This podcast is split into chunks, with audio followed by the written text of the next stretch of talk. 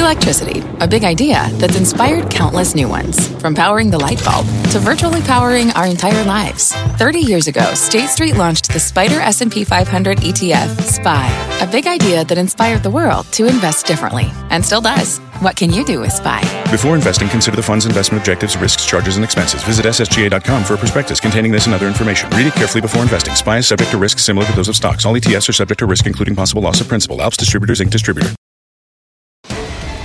Yes, it does. And we are live, as always, from the NASDAQ market side overlooking New York's Times Square. And this is Fast Money. I am Brian Sullivan. And for Melissa, once again, your traders on this record-setting Boxing Day edition are Tim Seymour, Dan Nathan, and two very special guests, Gina Sanchez and Victoria Fernandez.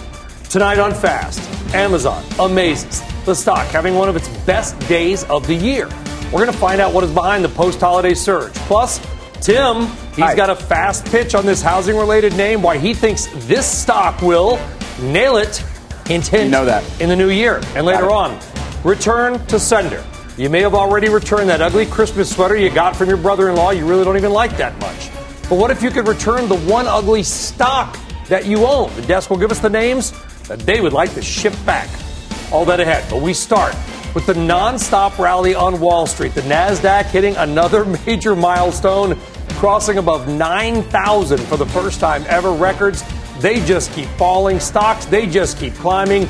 And fundamentals, Tim Seymour, they don't seem to matter much. No, they don't. Uh, you can find an argument for valuations within mega cap tech, I think. If you look at Intel, if you look at Cisco, um, I don't think you can really make that argument with Apple anymore. Uh, and the interesting thing about if you look at the triple Qs or the E T F for the NASDAQ one hundred, or you just look at the NASDAQ one hundred, we all know that Apple dominates this, this index. And this is Apple, you know, pick whatever point in the road you want in twenty nineteen. It's it's seventy percent from June. It's it's fifty percent from August. fifty percent for Apple from August. Um, and that's you know, that's how you're going to get to a NASDAQ at all-time highs. You have Microsoft and Apple leading the way. Today you got a little Amazon for, for good luck, but Amazon's largely been out of this. Which is amazing, Dan, because Apple, twenty-eight percent this quarter, fifty percent since August, and yet we talk about the slowdown in iPhone sales from China. That's why I was sort of alluding to the fact that fundamentals, I'm not saying don't matter, I probably shouldn't have said that, but considering the news around Apple, we haven't had any good news, has been concern, and yet all it does is keep going higher. Well, I, I guess the bigger issue is that uh,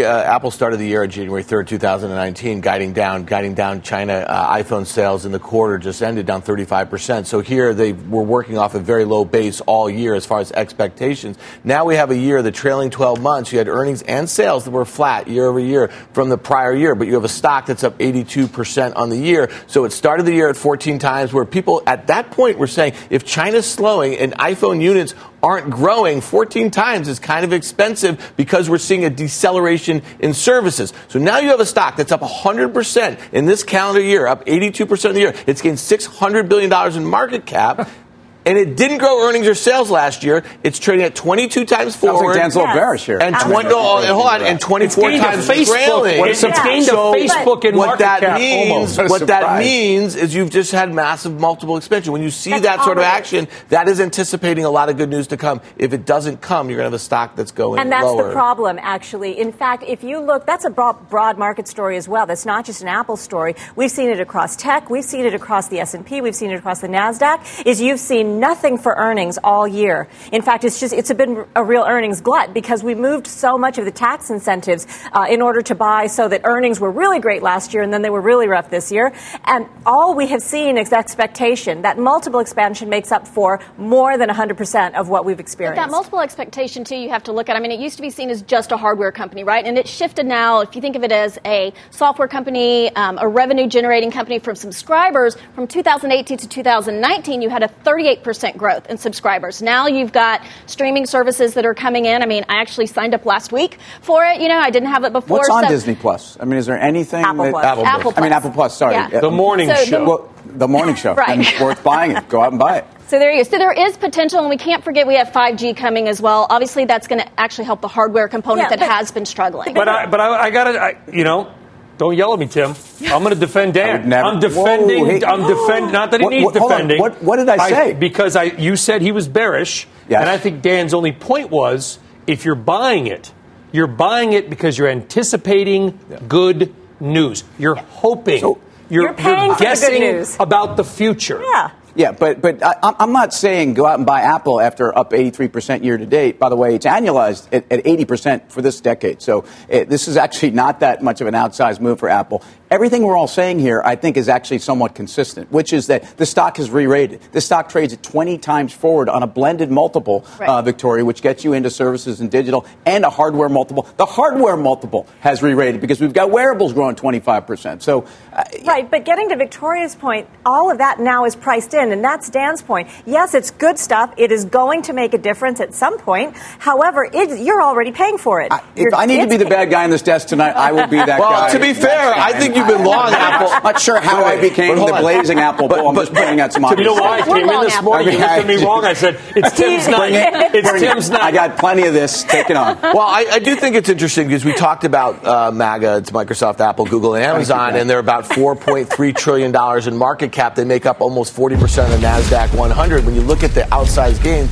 of Apple, of Microsoft up fifty-six percent, Google. Obviously Amazon, well, Google's up thirty percent. Google actually underperforms the, the NASDAQ. I think that's having its own multiple issues. You would call it cheap, but maybe there's some issues about what their expected growth is. And then Amazon has really trying to grow into this multiple, but it's lagged the S- uh, the S and P and the NASDAQ, actually. So I guess my concern is when you say it's annualized Apple at eighty percent over the last decade, I'll say to you it's one point three trillion dollars. It's a massive percentage of the S and P five hundred. And you always say there's money on the sideline. People don't own it for the next ten year, whatever the next leg is. I'll tell you they do right now. And, and it may take some time to digest I agree a little bit. And just some perspective, Brian, because I know we got to keep moving. But but think about where the where NASDAQ is. If you took it from the highs of January twenty eighteen, that blow-off top, or you could even have taken it from October, we're up fourteen percent from October of twenty-eight. We're up twenty-two percent from January of twenty eighteen. It's not as if it's been a tear. It's been a tear the last three weeks to month, um, and certainly. But if you look at it on an annualized basis over the last couple of years with a lot of volatility,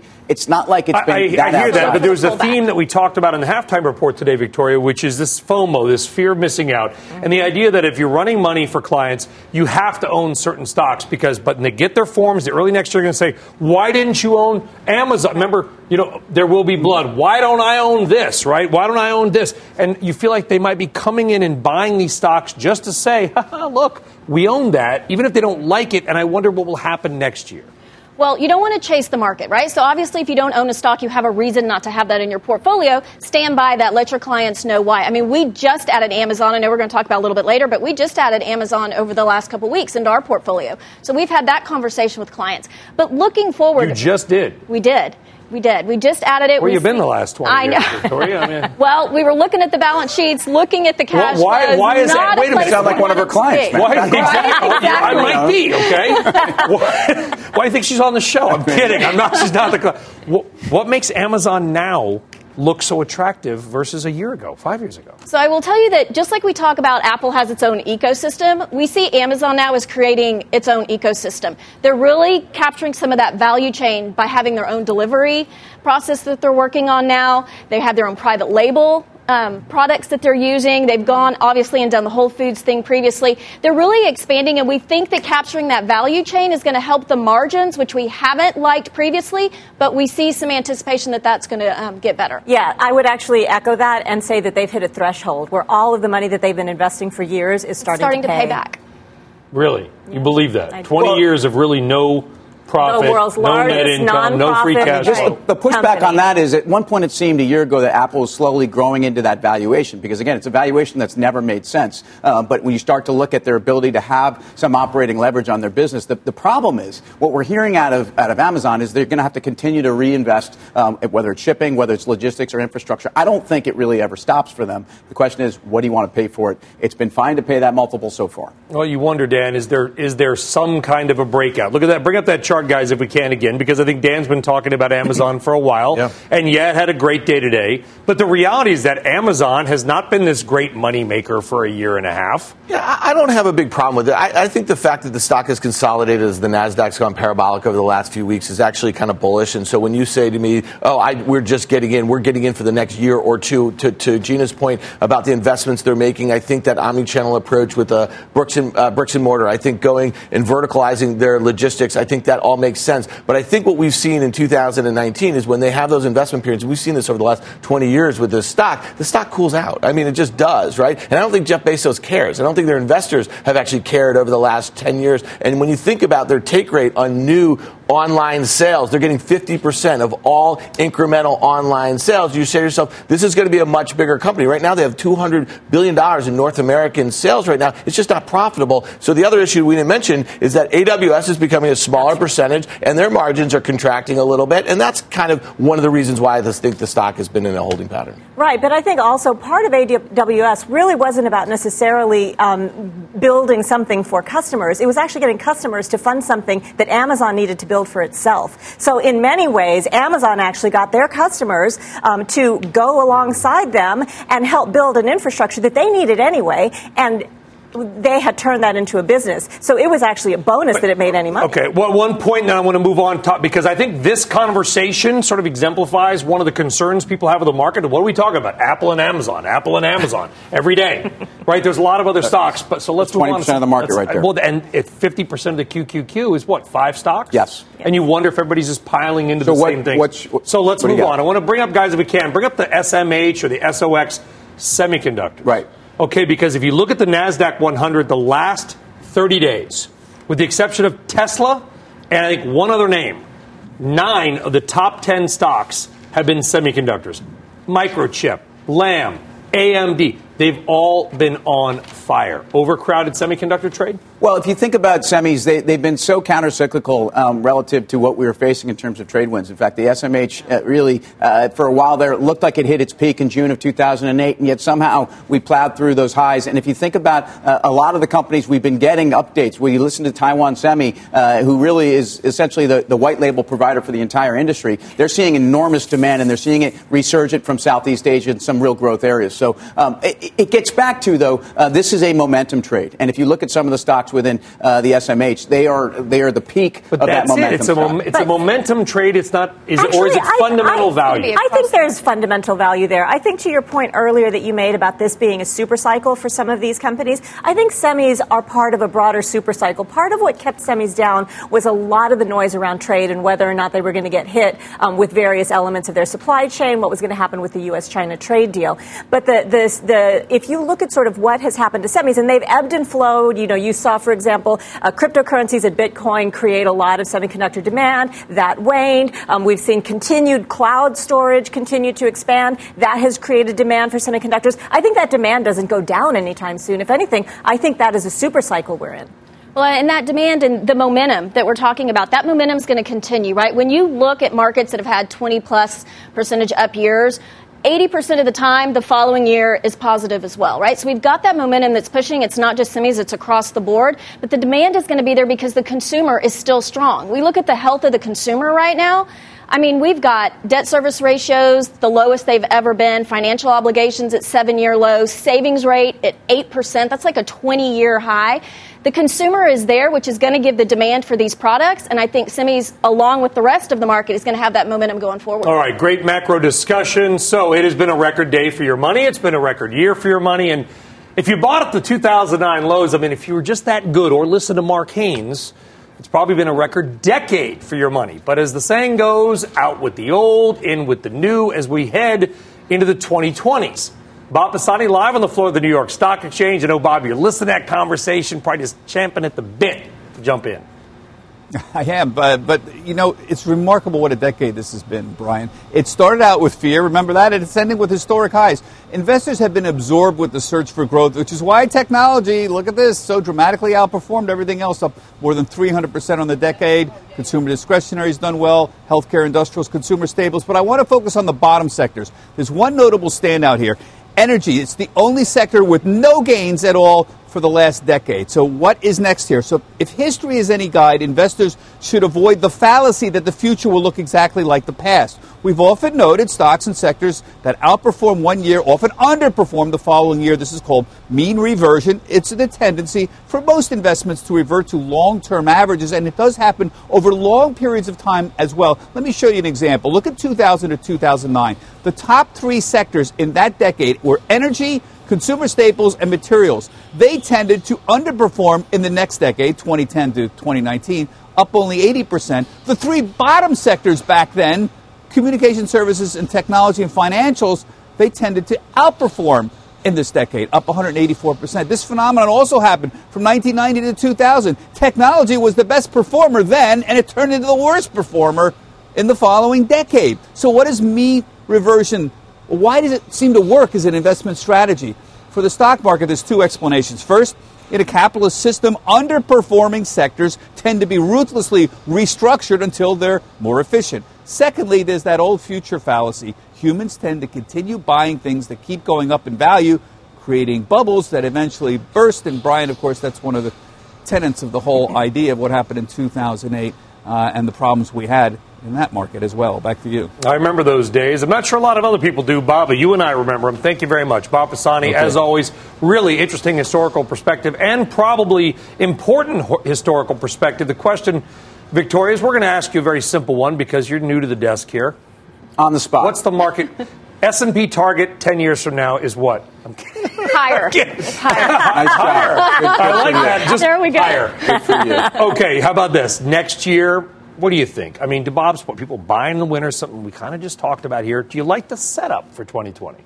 I do like the setup for twenty twenty, but I think the reason we're looking at, I know he's talking about mean reversion, right? And we've had the, the techs, the industrials doing really well over the past year, but I think they're set up well for next year also. You've got a central bank that's extremely accommodative. You've got low inflation, right? You've got companies that have been sitting on some cash that are ready to maybe put some of that to work because we've got some of the uncertainties around trade and other issues that are coming off the table just a little bit. So you're setting yourself up to allow some of those cyclical names to continue to do well next year. So I think we won't see mean reversion in the next twelve By, by the way, Vic, I'm going to jump in because you, she is in from Houston. I am. They have a little oil and gas. So let's down talk about it. Little, no, but if you believe in mean reversion, that means you're a buyer of oil and gas. I'm right. So, so sorry. No, please go ahead. Go. All right. So, so if you think about where uh, the S and P weighting in the energy sector was in two thousand eight, towards the end of that decade, yeah, it was, it was almost seventeen percent. It was sixteen point eight percent at its peak. It's four point two percent now. So you haven't had to own energy if you're a fund manager. And in fact, you could have avoided a lot of the disasters. But, you know, money, there's some, a lot of, you get a lot of cliches after, you know, at the end of a decade, at the end of a year. Money is lost very quickly and it's made very slowly. And if you think about uh, the elongated cycles, especially of energy uh, and commodities and, and, and emerging markets. We had a period where, first of all, there's always a supply response that comes in the commodity space, whether it's oil, whether it's whether it's nickel. I mean, think about where we were at the end of the last decade, and everybody thought we were going to have a shortage of, of raw materials, et cetera. What happened is the, the not only is there a technical standard deviation, the things that Bob was talking about, but there's a fundamental reason why you get this. They stopped investing in mines. He stopped investing in infrastructure around the, the energy sector because, in fact, a lot of this stuff was not profitable. And eventually you get to a place where supply and demand even out. I think energy will continue to outperform because I think the companies are being run for equity investors, not growth at all costs. Uh, I think emerging markets, which have underperformed for a decade, if we're getting this reflation trade, that's exactly where you're going to see the assets move. But I'm going to put that in another perspective. Right now, investors are looking for value in their investments. And you're talking about the cheapest sectors and the cheapest areas. That's one of the reasons that you're seeing some of these emerging mm-hmm. markets was the red-headed stepchild of Can't everyone's portfolio. I got in trouble. But, but, but there's cheap and there's, there's cheap and there's cheap for a reason, Dan. Well, right. But if you, if you look... Right? Yeah, yeah, there's cheap and cheap for a reason. A lot of these companies, all they do is use every bit of free cash flow to pay debt service. I don't need to tell you that. No. Right? Yeah. The C E O may be out, but there's still plenty of drama at Boeing. Coming up, a new report talking about some alleged very disturbing behavior at the company. And later, home building stocks stalling out after a strong start to the year. So will there be a new builder boom in twenty twenty, especially if rates stay low? We are live from Times Square in New York City, and there is much more fast money, I'm told, right after this. You seek the key, but first, you must learn the ways of precision, craft, and performance with Acura's all-electric Z D X. With a premium Bang and Olufsen sound system, up to a three hundred thirteen mile range, and a Type S variant with an estimated five hundred horsepower, the Z D X is their most powerful S U V yet. Unlock the energy when you visit Acura dot com to order yours today. All right, welcome back to Fast Money. Well, the hits, they just keep on coming for Boeing and its investors. New documents under review by a congressional panel point to what some call, quote, very disturbing behavior at the company. Reuters says employees raised questions about Boeing's commitment to safety and prioritization of production schedules. Boeing issued a statement in response saying it proactively brought the documents to the F A A and Congress, but it added that the tone and the content do not reflect the company we are or need to be. This comes just days after Boeing fired its C E O, Dennis Muilenburg. Stock is still positive for the year, but it could face new headwinds into the new year. Here's Phil LeBeau with what to expect. Next year, Boeing seven thirty-seven MAX will have three critical moments. First, expect recertification early in twenty twenty. The head of the F A A, Steve Dixon, has said he won't approve the MAX until he flies it himself. And there are still a number of hurdles to clear before the MAX takes off. But most believe it will be recertified in the first couple of months of next year. Once that happens, expect airlines to make a big push to convince flyers the MAX is safe. Southwest, American, and United have parked their MAX planes for almost a year. They know passengers may hesitate or flat out refuse to board a MAX. So executives of those airlines will be on MAX flights to reassure their customers the planes are good to go. Once the MAX is back, look for Boeing to slowly ramp up production. Yes, the assembly line will be down at the start of the year, but Boeing will likely go to building forty-two a month by mid-year. What about the MAX airplanes that have been built but not yet delivered? They will eventually take off and go to the airlines that have ordered them. But it will take all of twenty twenty and beyond for Boeing to clear out the inventory of more than four hundred MAX airplanes. And that was Phil LeBeau with his Playbook twenty twenty.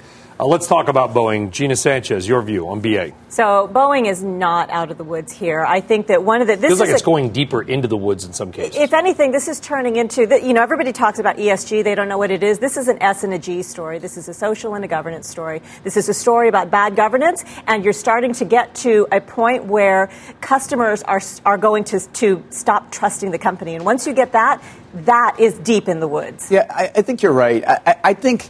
Look, this is all a cultural change at Boeing that's needed to happen, and it's easy to look back on it now and shine a bright light and say, hey, uh, there was some arrogance, there was some obstinance with the F A A, there was a lot of missing data, uh, we're going to continue to hear about this. But at the end of the day, you've still got the same company that people loved two years ago. And I, I think the, the reality is that Larry Kellner will do a charm offensive with all of the airlines as customers. He comes out of that world. Uh, I think you know Calhoun is somebody that's going to continue. Look, there's a journal article out today about he made a phone call and he called up the F A A and he let them know that, you know, it was a new sheriff in town and that it was a, it was an inclusive sheriff.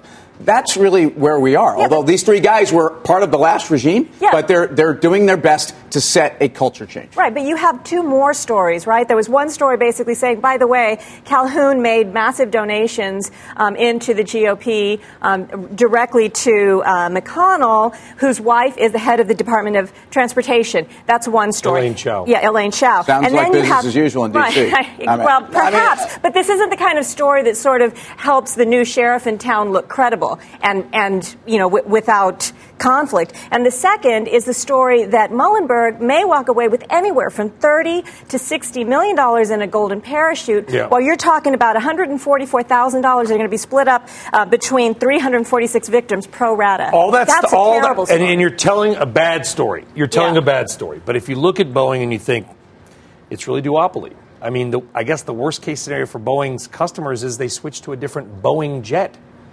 Boeing's, you know, are they going well, to Well, they, they have four hundred seven thirty-seven MAX that are parked in deserts. They have a cost structure that's set up that's basically been rejiggered over the last five years to build forty-five hundred of these over the next few years. I think it's easier said than done that they just buy another Boeing jet. Um, you know, I, I think there is some political aspects to this. I think it does get uglier before it gets better. I think Boeing knows that. How, how, does, how do you explain the stock, which has done almost nothing for, to, yeah. through all of this, with, with you know, a lot lot of headwinds. But it hasn't fallen. I know that you're, are you making the point that it hasn't, it hasn't dropped? Fallen. Yeah. I'm, yeah. I'm telling you, we, we all know we're pricing in a lot of uncertainty on the legislative side. or Because everybody keeps saying, side. oh, it's going to get back into service soon. It's going to get back. It's like the sixth no, time but I don't, you said that. Well, I mean, that was one of the problems that Boeing actually well, is being And maybe is being Calhoun will change. For. Muilenburg yeah, get I mean, front-running the F A A. The F A A was not happy about this. But either way, you can't tell me that analysts around the street haven't changed their numbers on the company. I think they've made cutbacks. I think they've reassessed free cash flow. To Dan's point, I do wonder what the passengers I, are going to do. The stock's been trading in a range. Are the passengers going to get back on the jet when it goes back into service?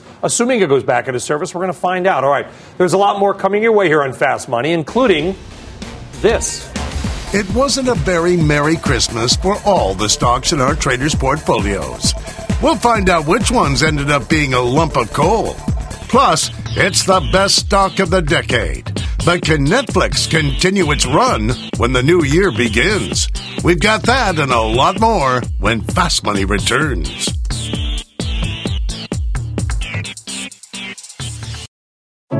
What does it mean to be rich? Maybe it's less about reaching a magic number and more about discovering the magic in life. At Edward Jones, our dedicated financial advisors are the people you can count on for financial strategies that help support a life you love. Because the key to being rich is knowing what counts. Learn more about our comprehensive approach to planning at edwardjones.com slash find your rich. Edward Jones, member S I P C. What's on the horizon for financial markets? At P G I M, it's a question that over fourteen hundred investment professionals relentlessly research in pursuit of your long-term goals. Specialized across asset classes, but united in collaboration, our teams provide global and local expertise. Our investments shape tomorrow, today.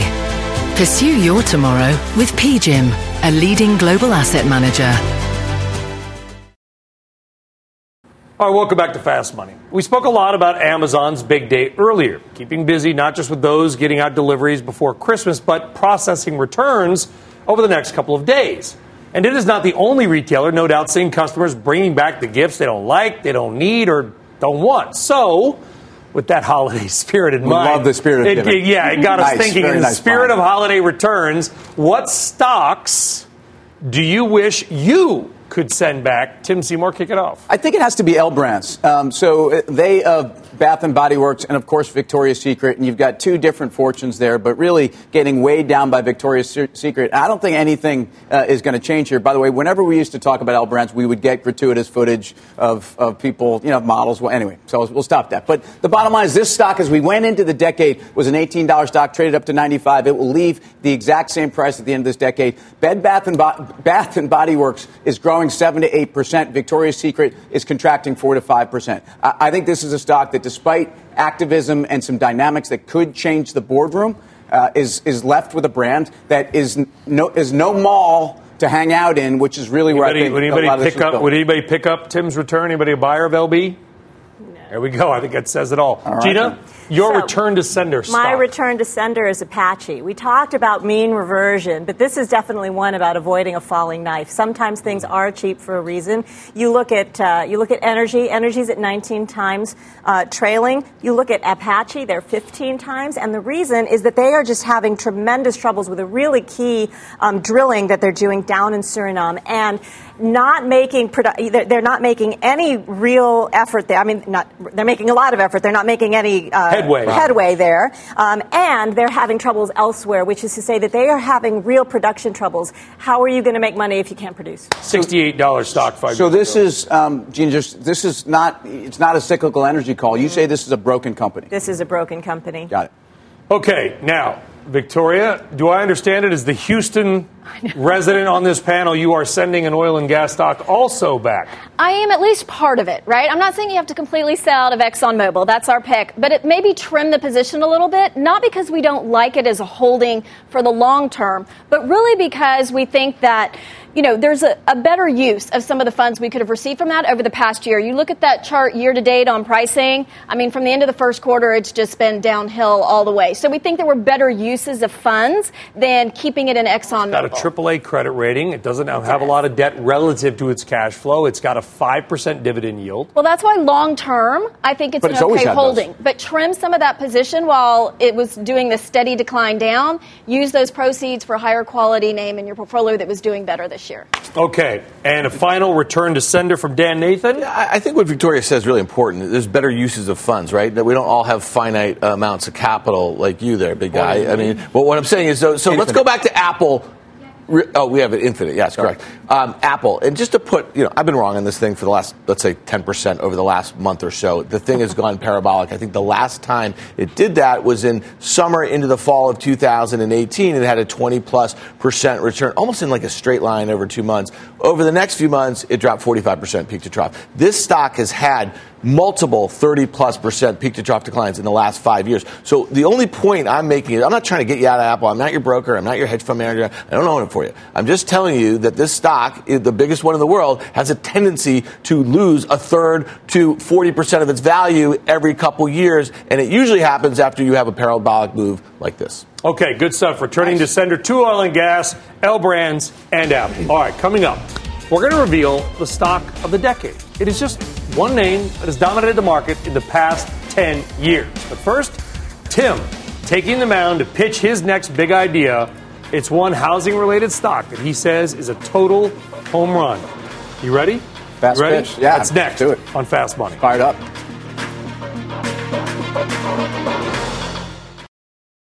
And welcome back to Fast Money. Home builders have been a red-hot trade for investors this year. But could the builder boom go bust? Here's Diane Olick with your twenty twenty Housing Playbook.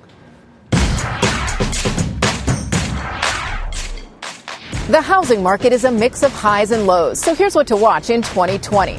First, the housing shortage will get worse. The number of homes for sale is already low, and demand is incredibly strong thanks to improving employment and the largest generation aging into its home buying years. The demand, however, is mostly on the low end, where supply is leanest. That will cause prices to continue to overheat at the entry level, while prices ease on the higher end, where supply is more plentiful. Second, mortgage rates will stay low. Mortgage rates dropped in twenty nineteen and will likely stay low through twenty twenty as uncertainty over a trade war and presidential election year keep investors heavy in the bond market. Mortgage rates loosely follow the yield on the ten-year Treasury. The only wild card is mortgage finance reform. If major changes are made to the roles of Fannie and Freddie, rates could finally break higher. And third, we're bullish on the builders. The combination of a major housing shortage and low interest rates will keep demand for new housing high, both single and multifamily. The home builders have been ramping up production, and in twenty nineteen, they finally started to pivot to entry-level homes. If they can afford to put up even more, big sales numbers will follow. Their headwinds, though, continue to be high prices for land, labor, and regulatory compliance. That, of course, was Diane Olick reporting. Check out some of the best performing home builders in two thousand nineteen. Masco, they're not a home builder, but they build the faucets and stuff that go into the houses. You got names like D R. Horton, Pulte, and Lennar. They are actual home builders. You had M I, we talked about, the one in Columbus, Ohio. So will the home builder rally continue into next year, Victoria? Yes, I think it will. We're, um, we own Lennar. It's in our portfolio. We think there's a lot of strength going forward with mortgage rates this low and with the momentum that we're seeing with the consumer. We think housing play has some room to go. So affordability definitely helps that, too, because you have the accommodative Fed, as you mentioned earlier. Housing affordability is as affordable as we've seen. And you, we do, we have had a shortage of inventory. D R. Horton has actually benefited from that in particular. Um, and I think that you're going to continue to see uh, a sort of catch-up yeah. in that space. You know, it's well, you're in L A. Yes. I mean, there's no housing affordability there. We know you got to move out to Victorville to get a house that most people can afford. You know, we always talk about these big markets. Tim, is there any stock? I know you got your fast pitch coming up in a second, but is there any stock place like Bristol, Virginia? You know, off-the-radar places. We always talk about the, the big money of New York. That's not how you make the big money. Well, I, I just want to point out that I think the macro, you know, one of the things you say in a lot of different investment constructs is you can't invest in a bad neighborhood. So literally bringing this into the housing space, I, I think rates are going higher in twenty twenty. I don't think this is going to be good for housing stocks. They're totally correlated uh, to, to the rates market. I think I would say two-thirds of your return um, was was correlation and beta related to lower rates in twenty nineteen. Well, I don't think they're going to go higher, though. I think they're going to go sideways. I think twenty twenty is actually going to be a weak year. I think, I, well, look, well, I, I don't think rates are going to three, three and a half, but I do think that I rates mean, are, are the, the trend is higher. We just talked about a bunch of trades well, that are reflation trades. I mean, that's a higher rate environment. Uh, I don't think housing stocks can outperform it. Well, just overlay the thirty-year mortgage over the last couple of years. You look at it, it obviously went from four point eight a year ago down to three point eight where it is right now. Mm-hmm. Um, and if you do the new home sales, you overlay that, we're right now at like almost ten-year highs. And back a year ago when they were at four point eight, which yeah. was a ten-year high almost in mortgage rates, they were much lower. So it really is a rate call. I do think it's interesting that the ten-year Treasury is having a lot of t- uh, a lot of trouble here at two percent. But if we get into this period where, you know, you're talking about consumer, you're talking about all this stuff, we get all these headwinds to global growth out of the way, rates are going to have to go higher. I mean, that's exactly what happened in two thousand. That, though, for a well, while. no, I don't. Yeah, listen, like but what I'm saying is, but if the economy's so strong, folks, this, they, the they should be going back, and they, rates they need should. to go. Agree about. I'm just saying, mean, two years ago, everybody on C N B C, rates are going to three percent. Next thing you know, we're at one and a half. All right, all right, sticking with the housing space, Tim says there's one name that is building up for some big gains heading into the new year.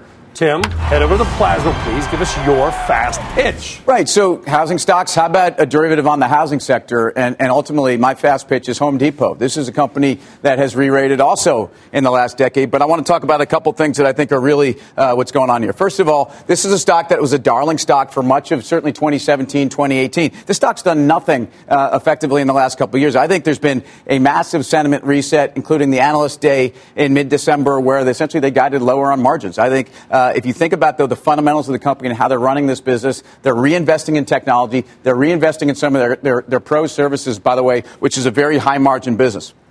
We're talking about macro. So we just talked a little bit about the macro trends. How about, you know, uh, retail sales? We saw this also coming out of the holiday season, up three and a half percent, three and a half percent unemployment. The consumer is employed. Uh, there's a housing stock shortage. So what are you going to do? You're going to reinvest in the home you have, and you're going to take out an H E L O C loan, which is, is never been easier to get.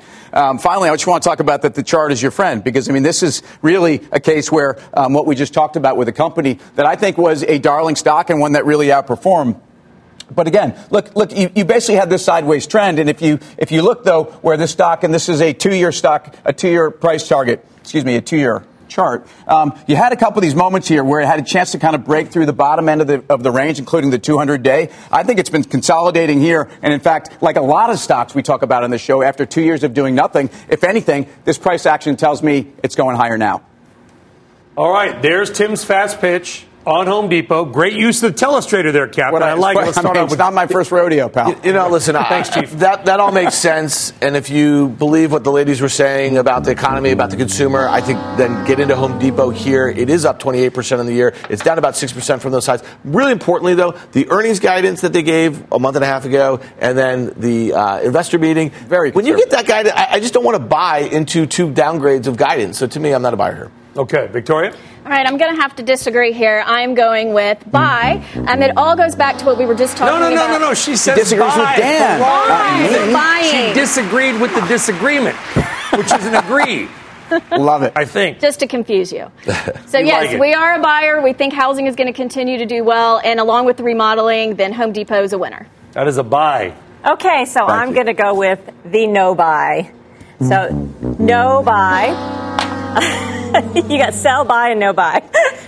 Tuba's getting a lot of work on your uh, Home Depot. And so we just see there, the, the, the one Home Depot announcement that they just made is a massive investment project that's not going to take a quarter, two quarters. It's going to take several years. And I think it's going to depress the stock for some time as they swallow that investment. I think over time it can be a good investment that will pay itself back. But I think it's not just a one or two quarter problem. I think it's a multi-year investment problem. All right, Tim, your fast pitch. Uh, outside, high and outside. You mm-hmm. know what I mean? I don't know. Maybe maybe just a little, maybe you were leaning over the plate a little bit too much. I had to brush your back. All right, well, there you go. Two no's and a yes for Home Depot. Okay, the desk is voted, but what about you all at home? Are you buying Tim's pitch on Home Depot? You can go vote our Twitter poll at C N B C Fast Money. Reveal the results later on in the show. Coming up, it is the stock of the decade, but rising competition could put a big chill on this name. The details and debate when we come back, plus why options traders are making a big bet on the most important meal of the day. How can you make money off breakfast? We'll tell you coming up.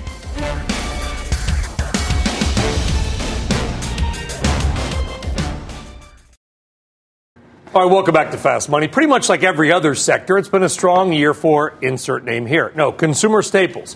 General Mills, one of those, up a whopping thirty-five percent this year. And over in the options market, one trader is betting big on the most important meal of the day. Options play chief strategist Tony Zhang is at the plasma to break down the action and what he is seeing on G I S options. Tony. So General Mills does not trade very actively. Normally, less than four thousand contracts are traded. But today, we saw almost thirty thousand contracts trade on a single trade. This was a roll, and I get asked a lot of questions about this strategy. So let's break this down. Today, what we saw was actually an investor already owns almost fifty thousand contracts of the fifty dollars call options that expire in April. Now, he sold these at three seventy-five, collecting almost five point six million dollars in premium, and he took that to buy fourteen thousand four hundred contracts of the same fifty dollars calls expiring in January twenty twenty-one, paying five forty-five for that. So that net was about seven point eight million dollars. So he spent almost two, a little over two million dollars to to basically extend this trade by about eight months. And to understand this trade, I think we got to take a look at the chart. So the original April options were, were established back here in around September. And I think the trader was looking for a breakout. This stock has traded within a tight range, but as you can see, that trade did not materialize. So what we're seeing is we have to zoom out to about a five-year chart here. And to my eye here, what you have here is a big bottoming formation, an inverted head and shoulders that have been that has been forming. And I think the trader just wants to buy a little bit more time, looking at maybe about a sixty dollars target on this particular trade by the January twenty twenty-one. All right, watching G I S. Great stuff. Tony, thank you very much. Tony Zhang. Thank you. For more options action, of course, you can check out the full show tomorrow, five thirty p.m. Eastern Time. All right, up next, the one stock that has outperformed every other in the S and P five hundred over the past ten years. As always, live at the NASDAQ. More Fast Money still ahead.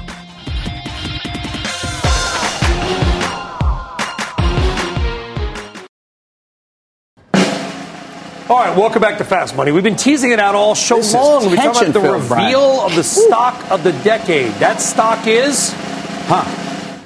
Netflix. Nice job. Wow, the that was stock dominating so the twenty tens, climbing more than four thousand percent, Tim. Yes. Over the past ten years, Netflix has revolutionized the content distribution landscape, we're told. It's introduced millions of people to video streaming and reshaped the very idea of the blockbuster hit. Not only is Netflix the S and P's best performer, it's outperforming Hollywood at its own game. Netflix scored fifteen Oscar nominations in twenty nineteen alone and has won forty-three primetime Emmys since the year twenty thirteen. But as Netflix has evolved, so has the streaming landscape. There are a lot more players in the game. So, can Netflix re- remain in the spotlight in twenty twenty, or is this curtains for the stock? Julia Borston is back at C N B C H Q with more. That was a long read, Julia. Well, Brian, Netflix did define an entirely new industry of streaming video, which has disrupted the pay T V business as well as the movie industry. And now the original streamer is facing a slew of new competitors. The first wave of new rivals, Apple T V Plus, launching November first, which is free with the purchase of any Apple device. It was followed by Disney Plus on November twelfth, drawing ten million signups in its first day. We'll have to see whether either of these eat into Netflix's fourth quarter subscribers. And then coming up next, in April, C N B C's parent company, N B C Universal, is set to launch ad-supported Peacock, which will include a free option as well as a paid option. And then that will be followed in May by the launch of A T and T's H B O Max. Now, all of these rivals aren't just competing for consumers. They're also fighting for content, which is and will continue to push content costs higher. Now, Netflix, Netflix forecasts the addition of six hundred thousand subscribers in the U S added in the fourth quarter. That's slightly more than it added last quarter, and it does say it, it, it expects to add seven million subscribers overseas in Q four, though remember, those international subscribers don't pay as much as those do here in the U S. Brian? All right, Julia. Julia, thank you very much. All right, quick comment. Anybody on Netflix? Stock well, of the decade. I, I, first of all, this is the miss of the decade for me. So to be clear, I mean, I you know I kept saying too expensive, too expensive. I do think that the market is demanding profitability from all companies in a different way, and the competitive landscape. Look, the Irishman has been a disappointment. I mean, things that you've expected out of these guys, maybe not in terms of the quality, but in terms of the viewership. I'm not. I wouldn't would never be well, besmirch Mister Scorchese. I'll just make one point Scorchese. about buying it into the new decade. I would wait until they report earnings in mid-January. If they have their third consecutive U S Uh, subscriber miss of expectations, yeah. I just don't think you're going to want to own it in twenty twenty if that's the case. So much for the content. Well, yeah, and going forward, I mean, obviously there's new competitors coming out, and Julia talked about that. But I think what we also have to realize is that these competitors, this is not their only revenue stream that they have. For Netflix, this is it. This is yeah. all they yeah. have. When right. you're looking at Apple and Disney, they have other sources of revenue that they can use, whether it's to buy content, develop content, or just to support that system right now because they're doing it at such a cheap price. But the, the bulls would say, but that's why they're good. That's what they're good with, because that's all they do, and that's how they've made it. All right, coming up, your final trades. Stick around.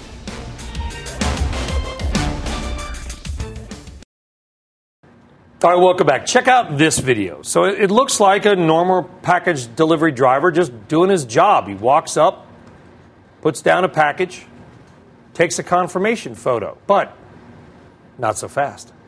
He then picks it back up and apparently steals it.